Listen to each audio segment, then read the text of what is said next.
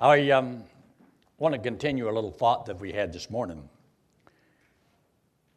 There are those who are always either calling me on the phone or writing me letters or, you know, to the YouTube, but uh, asking questions. And uh, sometimes there's some sincere people who really want to know and you want to help them. And there's others who uh, they're not interested in learning, they just want to teach and convince you that their side is right. So they're not really going to listen to what you have to say. I'm kind of like one of those myself. I believe I'm already right, and I don't care of somebody trying to convince me of any other way. Uh, I figured out after 57 years, I'm not about to change. And if I'm, if I'm wrong, so is Hank Lindstrom. And I don't think he changed, so if he ain't changing, I ain't changing. But really, when you know what the scripture says, you don't have to worry about it. You, you know what it says. But um, this is um, a statement that one had made. He says, This is the once saved, always saved that most people are familiar with. You know their position. It teaches that no matter, now get what he's saying now. He almost sounds like he might understand our position a little bit. It teaches that no matter what you do, how you do it, how bad you become, how much you sin, how many people you kill, how many women you rape, or how many poor people you steal from, nothing, absolutely nothing, will prevent you from going straight into heaven. That doctrine is ludicrous. One year I was coming through Louisiana, and back in those days, years ago, there was a guy named uh, James Swaggart. Jimmy Swaggart? Yeah, that was his name, Jimmy Swaggart. And um, anyway, he had just messed up his, his testimony. And he always preached holiness and, um, you know, against the lust of the flesh and all that kind of stuff. And if you're really saved, you're not going to want to do those things. Well, he had a problem. He, he was doing those things. And he got caught. And so Anyway, he goes on TV and he says, I have sinned. And uh, he wept and so forth. And um, so I was coming through and I wanted just to stop in and see the, the ministry that he has there. And so I went inside and hardly nobody was there, but they did have a janitor working there. And they had a little bookstore. And so I went by the little bookstore and I was looking at the stuff in there and I saw this one track. It says, That damnable doctrine of, and it had a, a little thing across it. And I couldn't see it, so I had to lift it up of eternal security. Now, you wouldn't believe it, but there are people who believe that what we believe is a damnable doctrine and that it is a wicked, wicked thing to teach people that you can be saved and never lose it. Because if you can't lose it, then you're also telling, well, then you can live any way you want and still go to heaven. In a sense, it's true. I mean, you can. So, therefore, he states that those who believe in this once saved, always saved is actually teaching a license to sin. And that um, we believe in uh, lasciviousness.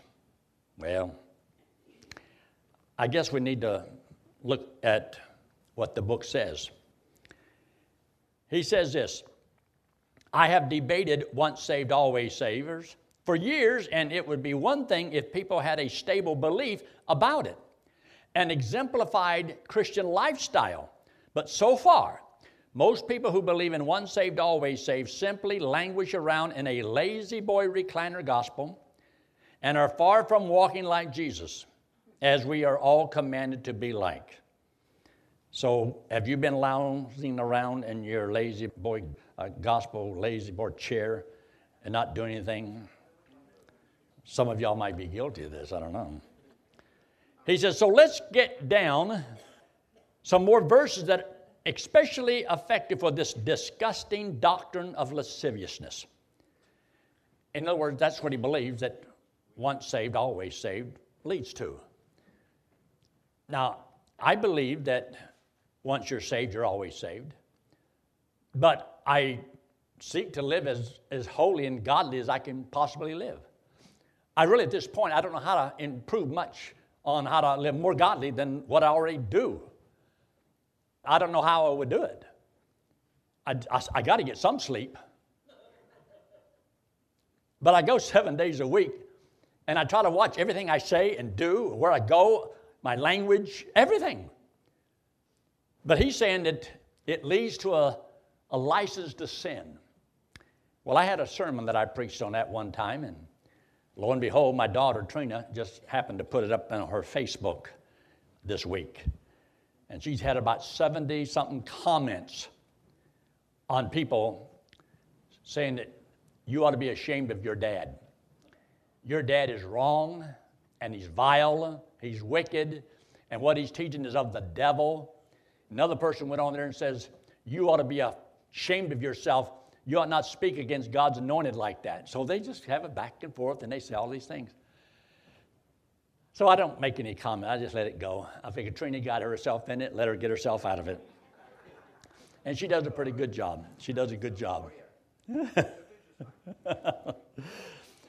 Take your Bible and turn to the book of Jude in chapter 1. Jude, if you get to chapter 2, you went too far. But in the book of Jude, in the book of Jude, and notice there in verse 1, so that you know who is uh, speaking and who he's talking to, it says in verse 1, this is on page 1328, Jude, the servant of Jesus Christ, and brother of James, to them that are sanctified by God the Father. Those that are sanctified are those who have trusted Christ as Savior and have been made pure and holy and set apart. They belong to God. Anyone who trusts Christ as Savior are sanctified. In other words, they have been made pure and holy by the Lord Himself. Now, that is your position in Christ. And so, all of us that trust Christ as Savior, you are called a saint because you have been sanctified. You're not a saint because you have lived a really holy life, and now somebody can declare you a saint. And then he makes this statement in that verse 1 and persevered in the faith. Is that what it said? It looks so close like persevere, don't it? But what does it say? Preserved. Preserved in Christ Jesus. That means, have, you ever had things that your mother used to can and she would preserve them?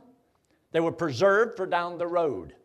You and I, when we trust Christ as Savior, we have been preserved in Christ down the road for eternity and can never be unpreserved. But, anyways, we're moving right along. Verse 3 Beloved, when I gave all diligence to write unto you of the common salvation, it was needful for me to write unto you and exhort you that ye should earnestly contend for the faith. This is those who have trusted Christ as Savior. This is those that have been sanctified, made pure and holy. These are those that are already preserved. He says, that you contend for the faith which was once delivered unto the saints. Now, verse 4 is the verse that shows you you can lose your salvation. Verse 4 is the one that says that once you're saved, you're always saved. It leads to lasciviousness.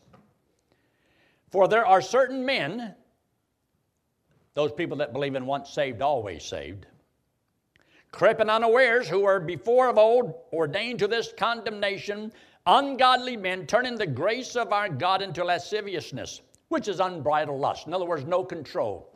Antinomian means against law, against control, against discipline. You just let do anything you want whenever you want, that's what he's talking about. Turning the grace of our God into lasciviousness and denying the only Lord God and our Lord Jesus Christ.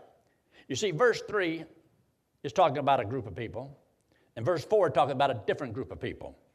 See, once you've trusted Christ as Savior and you have eternal life, you are preserved forever. You're God's child. So this verse doesn't say that those who teach that you're saved forever are the one who are promoting ungodly living. I don't promote ungodly living. If you listen to enough of my sermons, I'm always talking about you being a godly individual coming to church, reading your Bible, praying to the Lord, witnessing, everything that's good, right, and holy, I try to teach y'all to do that. True? I don't remember telling anybody you'll have a lot more fun. Just, just live wicked and ungodly. It won't matter. Your disobedience does matter, and your obedience does matter. because I want God's children to be blessed. So, therefore, we teach these things.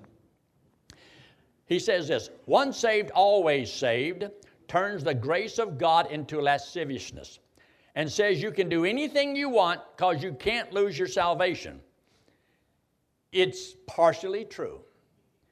You can't lose your salvation, and you can do pretty much whatever you want to do and still go to heaven when you die. The statement, well, I guess you'd have to say, well, that is true.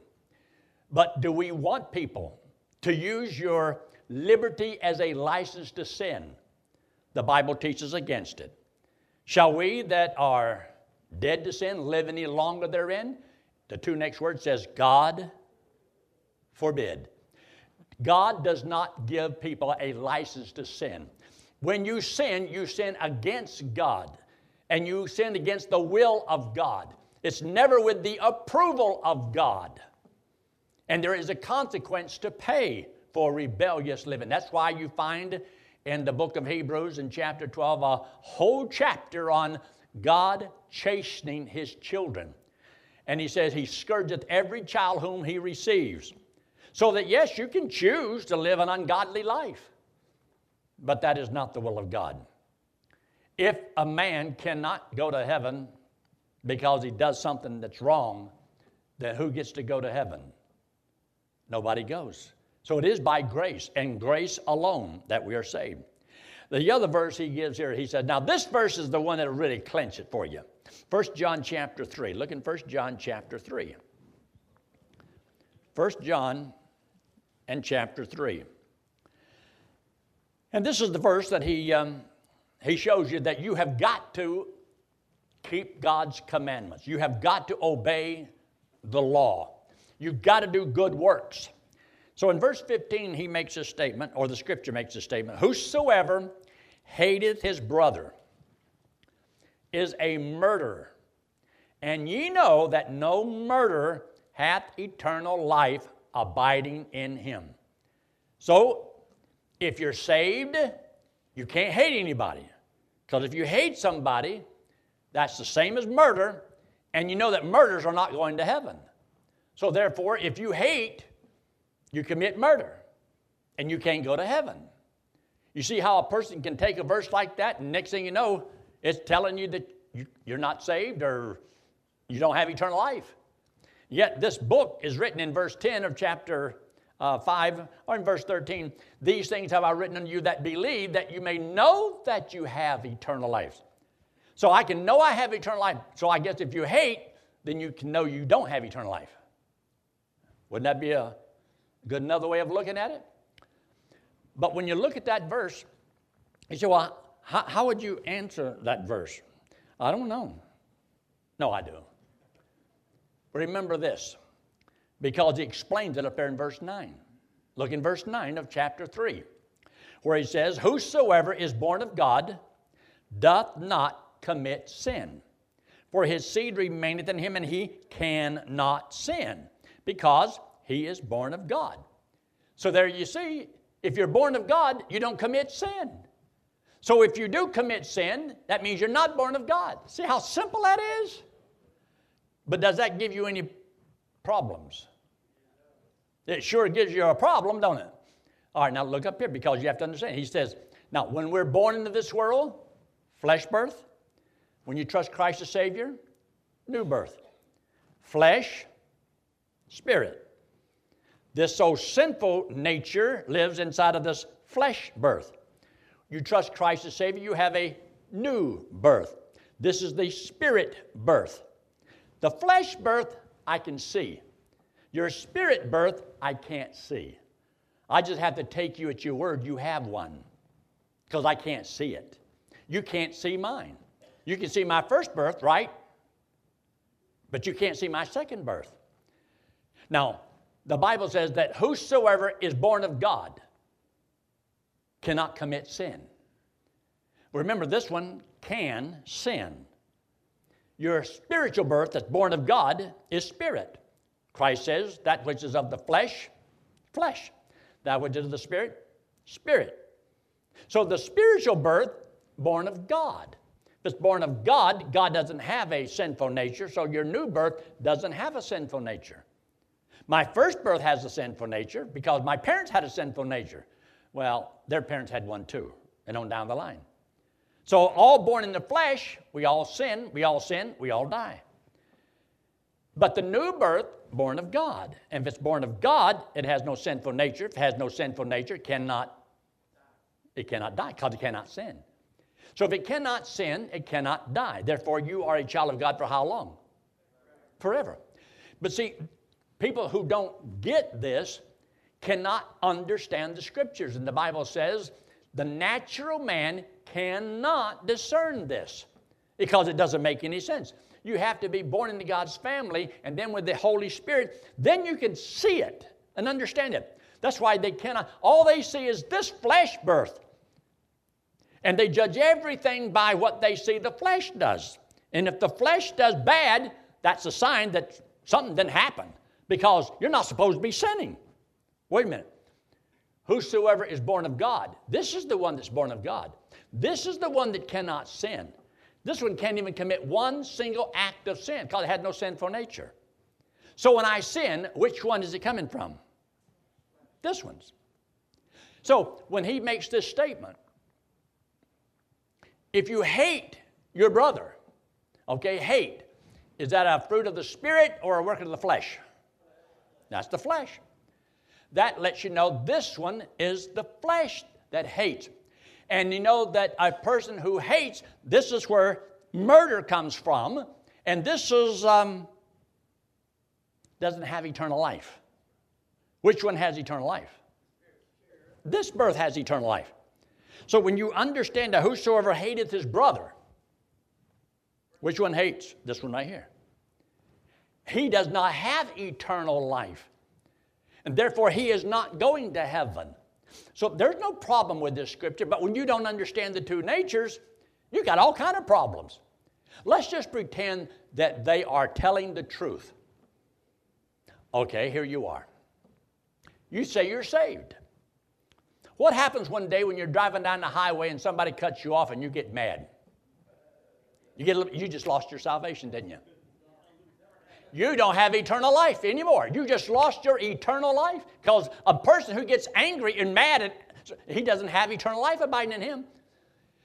When would you know for sure you lost your salvation? At what point would you really know you lost it? When you die. You'll find out for sure then. I, I guaranteed. So if you can know that you're saved, can you know when you're unsaved?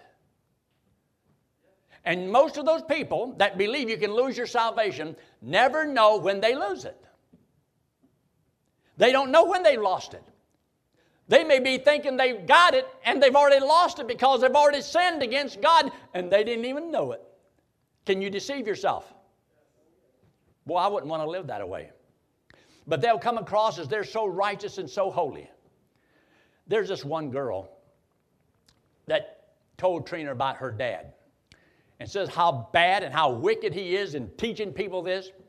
And so it had her thing on there, her name. So I thought, I wonder. I clicked on her name and it went to her Facebook page. And lo and behold, she has got a picture of herself her top's almost open, and she is this good, godly woman that's as sensual as you can get. And she's the one who's telling us we're the ones who are like that. And they're so holy. Oh, what I wanted to say, I just dropped the issue and got off of there. Now, turning your Bible to the book of Galatians, the book of Galatians. These are verses you ought to know and know well. You come here to Calvary Community Church, you've had Dr. Hank Lindstrom educate you on a lot of this stuff, and all I have done since I've been here is confirm what he's taught you because we both believe the same thing, pretty much the same way.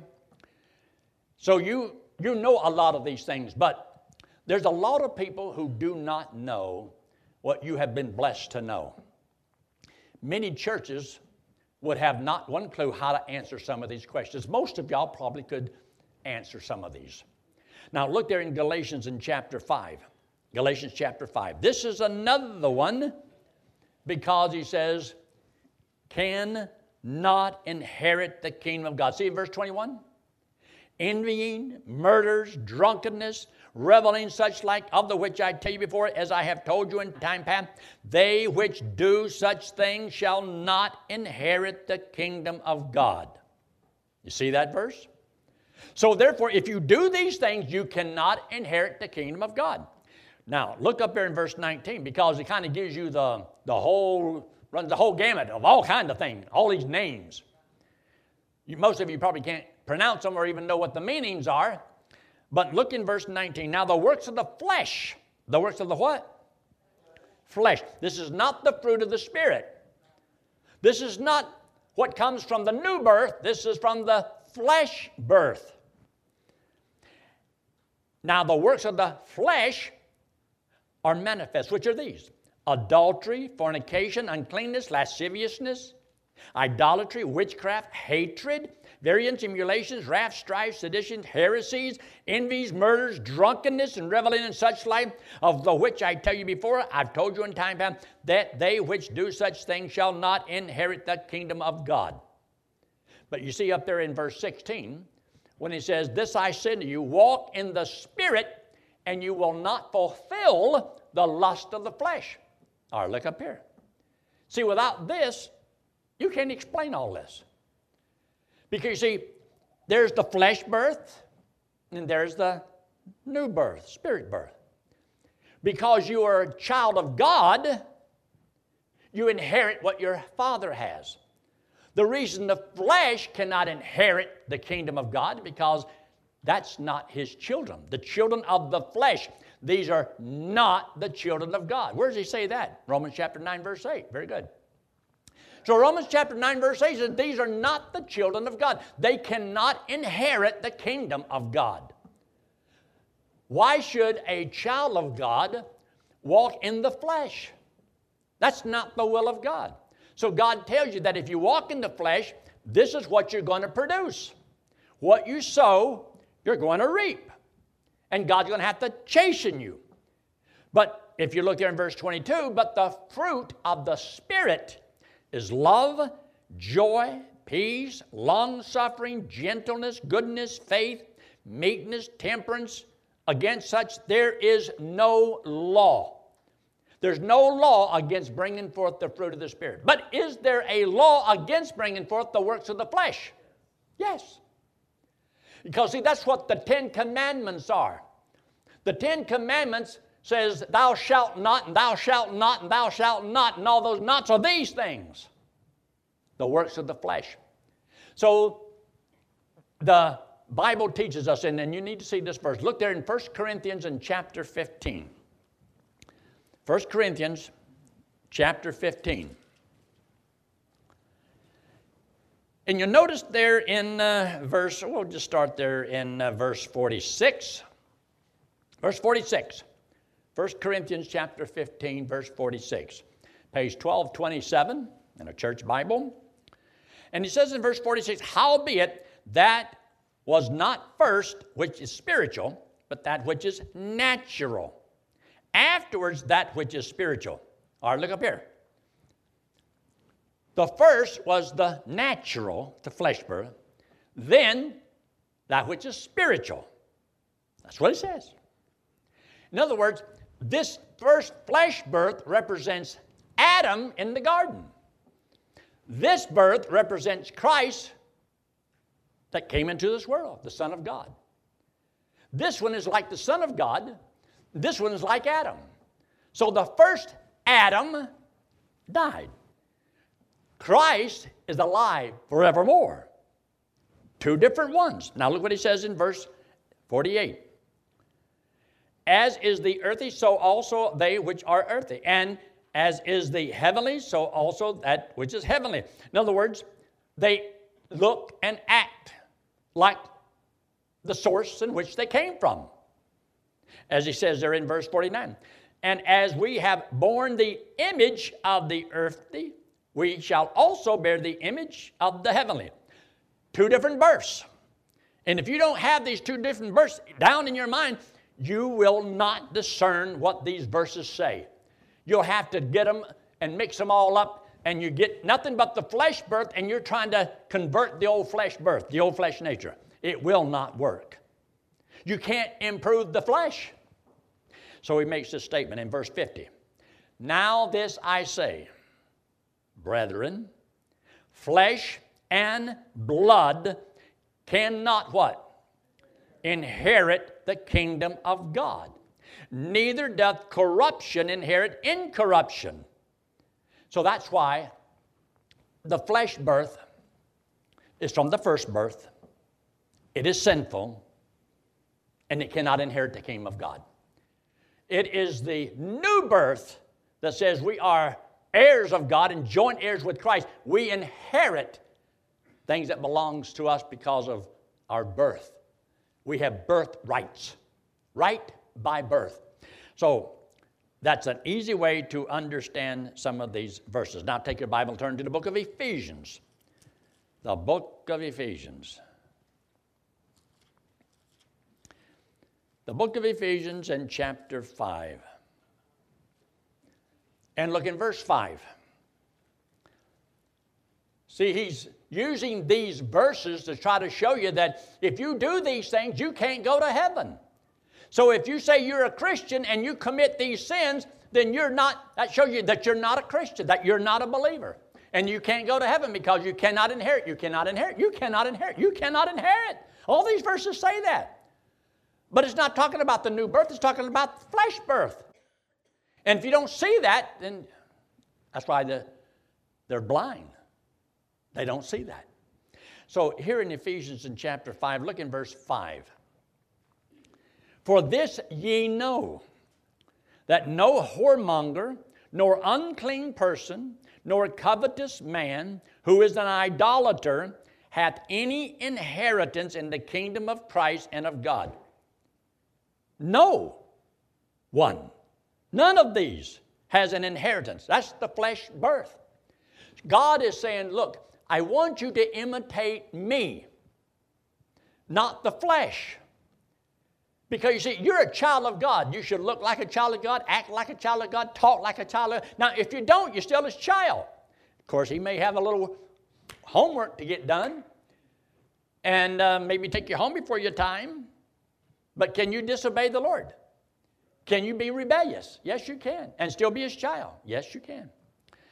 So you notice there in verse 1 be ye therefore followers of God or imitators of God as what? Dear children. You are a child of God. And verse 2 walk in love, as Christ also hath loved us and hath given himself for us an offering and a sacrifice to God for a sweet smelling savor. But he says these other things like fornication, uncleanness, and covetousness, let it not be once named among you as becometh saints, because this does not enhance your reputation or your character. You are a child of God. This is not the will of God that you live in sin. God wants His children to live a godly life, a consecrated life, a saintly life, a holy life. That is the will of God. That's what God wants you to do. Now, take your Bible and turn over there to the book of uh, 1 Thessalonians in chapter 4. 1 Thessalonians chapter 4. Because you see, as a child of God, yes, you can be rebellious, but these verses do not teach that you lose your salvation and now you're going to hell because you did these things. It's that they are always under the impression that if you do some of these bad things, then you can't go to heaven. And they still would believe if you're good, you're going to heaven, and if you're bad, you're going to hell. It's the only way they can cut it. They just can't grasp this thing called grace, that it can be free and you can go to heaven regardless of anything that you did.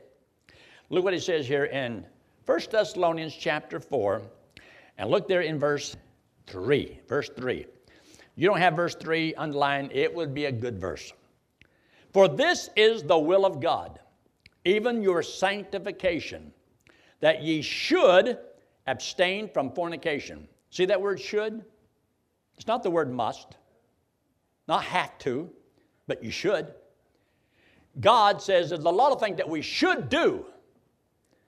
But if you had to do it to keep your salvation, that would make your salvation depend upon you keeping by your life, which means that you would be saving yourself. Our salvation does not depend upon our works to maintain. That ye should abstain from fornication. Get verse 4. That every one of you should, you ought to circle the, the, the word should, should know how to possess his vessel in sanctification and honor. This is talking about this body that we have.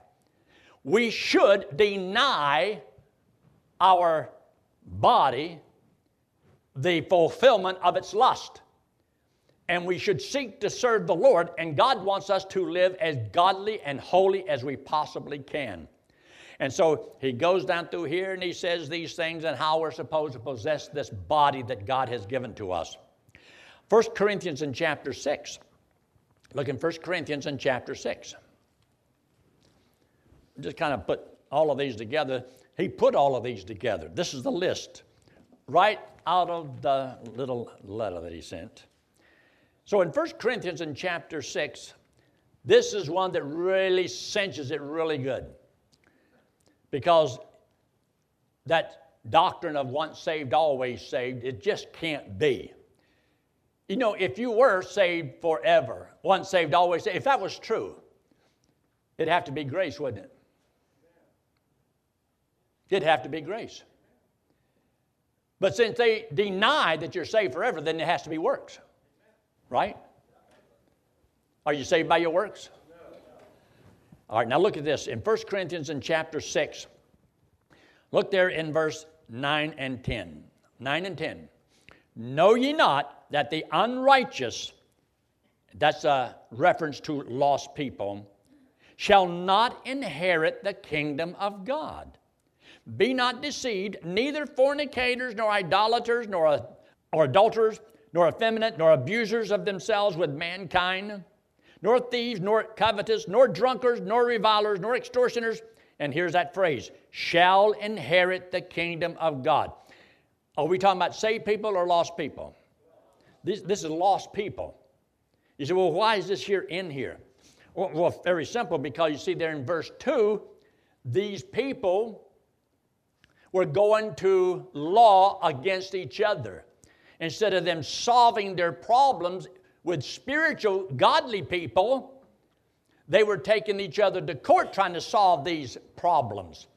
And so he says, Don't you know saints are going to judge the world? And don't you know the saints are going to judge the angel, as it said up in verse 3? Well, if all that is true, he says in verse 5, I speak to your shame. Is it so that there's not a wise man among you? No, not one that shall be able to judge between his brothers, between God's people? Why are you going to court against each other in the church? Now, I'm not talking about, you know, you wrecked your car and somebody hit you and they laid it up and so like that. That's a totally different thing altogether. That's why you have insurance and that's why, yes, if you had to sue, you got to do all those things. Or one company against another company and somebody break. We're talking about God's people in a local a church.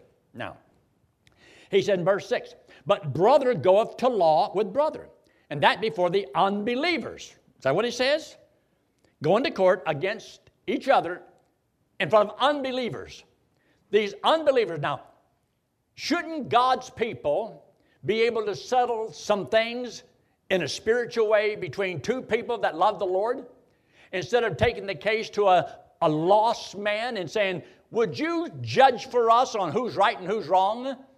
He says, Don't you know, they're not God's people and they are not those who inherit eternal life.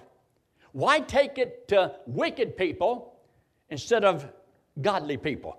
And so that's why he says in verse 7 Now therefore there is utterly a fault among you because you go to law one with another. Why do you not rather just take wrong? Why do you not rather just suffer yourselves to be defrauded? Nay, you do wrong and defraud, and that your brethren. Verse 9, know ye not? Don't you know this? Why they should not go before unbelievers. And that's why he makes the statement down here in verse 11. And such were some of you. You was like that. But you are washed, you are sanctified, you are justified. He just says they are washed, sanctified, justified, after he just says, You're wrong. Didn't he? They had fault. You're at fault. You're doing something that's wrong to each other. But it says, You've been washed, you've been sanctified, you've been petrified, and all of these things, this is the way your standing is in the Lord. So he says in verse 12, All things are lawful for me or unto me. In other words, you can take it to law. You can do that. And uh, you may say, Well, I have my right. And you can do that. He said, But it may not be expedient. It may not be necessary. It may not be the wisest thing you've ever done. He says, Is not a wise man among you? So the verse 9 and 10 is not telling believers you can lose your salvation and you're going to go to hell. It's not even what it's talking about. But he's talking about unbelievers and why you don't take certain things to the unbelievers. It's the same thing as you'll read in the book of Psalms in chapter 1. Not to sit in the way of the scornful and stand in the way of sinners and so on. But you shall be like a tree planted by the rivers of water. And you don't go to get ungodly counseling. Seek spiritual counseling as much as you possibly can. But I do not believe these verses are teaching that you can uh, lose your salvation. And we'll get into that later. Maybe Wednesday night. Look up here. Letting this hand represent you and me. The wall represents sin. We all have sin on us. The flesh birth has a sinful nature, and that's why we sin. And God says, The soul that sinneth shall die. That's why everybody dies. But the Lord says that He loves us and wants us to go to heaven. But to go to heaven, we have to be perfect, and we're not perfect, so we can't go. So God says, You cannot save yourself. There's no amount of works that you can ever do that change the situation. We're all under the sentence of death. We're just waiting for the day of execution. We're going to die. This hand represents Jesus Christ. He's the Lord God in the flesh. He came into the world to pay for all the sins of everybody. So he took all the sin, it separates us from him, took it, paid for it on the cross, came back from the dead. And God said that um, if we would believe, he did it for us. He'd put this payment to our account, and we get to go to heaven on what he did for us. And God says, the very moment you believe it, he gives to you eternal life. And that's why he says, These things have I written unto you that believe that you may know that you have eternal life. I have eternal life. And I have a new birth that's been born of God. And it cannot sin, it cannot die. This old flesh birth may turn and do everything in the book, just like it's always done. And I may never control it. I may fulfill the lust of the flesh, but it doesn't do away with the birth. And if I walk in the Spirit, doesn't do away with the flesh. I have both until the day I leave this body of sin. Let's pray, shall we? With heads bowed and eyes closed, no one looking around. And especially if you're watching by internet tonight, understand that we do not advocate at Calvary Community Church for people to live an ungodly life. We believe that everyone who trusts Christ as Savior and as a child of God, we believe they should get into the Word of God, study it, and grow in their faith to become strong and live as holy as they possibly can according to the will of God. But there are people who will trust Christ as Savior, they receive the free gift of eternal life, and yet will not serve the Lord. Will they still go to heaven? Yes, because they're going to heaven depend upon what Christ did for them rewards in heaven is a result of what we do for Him. And we should love Him because He first loved us. But if you're here tonight and you've never trusted Christ as your Savior, I pray that you would. I'm not going to have you forward, not going to embarrass you, but right where you're sitting, you say, Preacher, that made sense to me, and I want to make sure that I go to heaven when I die. And I'm going to trust Jesus Christ as my Savior. If you've never done so before and you'll do it tonight, you say, Preacher, pray for me. Would you just slip your hand very quickly and put it right back down? Is anyone at all? Never at all. You that know Christ as your Savior, if you're God's child, it is the will of God that some of those sins that God mentioned in His Word, He said, let it not be once named among His people. God wants His children to live a holy, godly life. And I pray that you will. Pray for God's will to be done in your life. Abstain from the lusts of the flesh. Guard yourself. Father, we thank you so much for all that you've done for us and for the study of your word. In Christ's name we pray. Amen.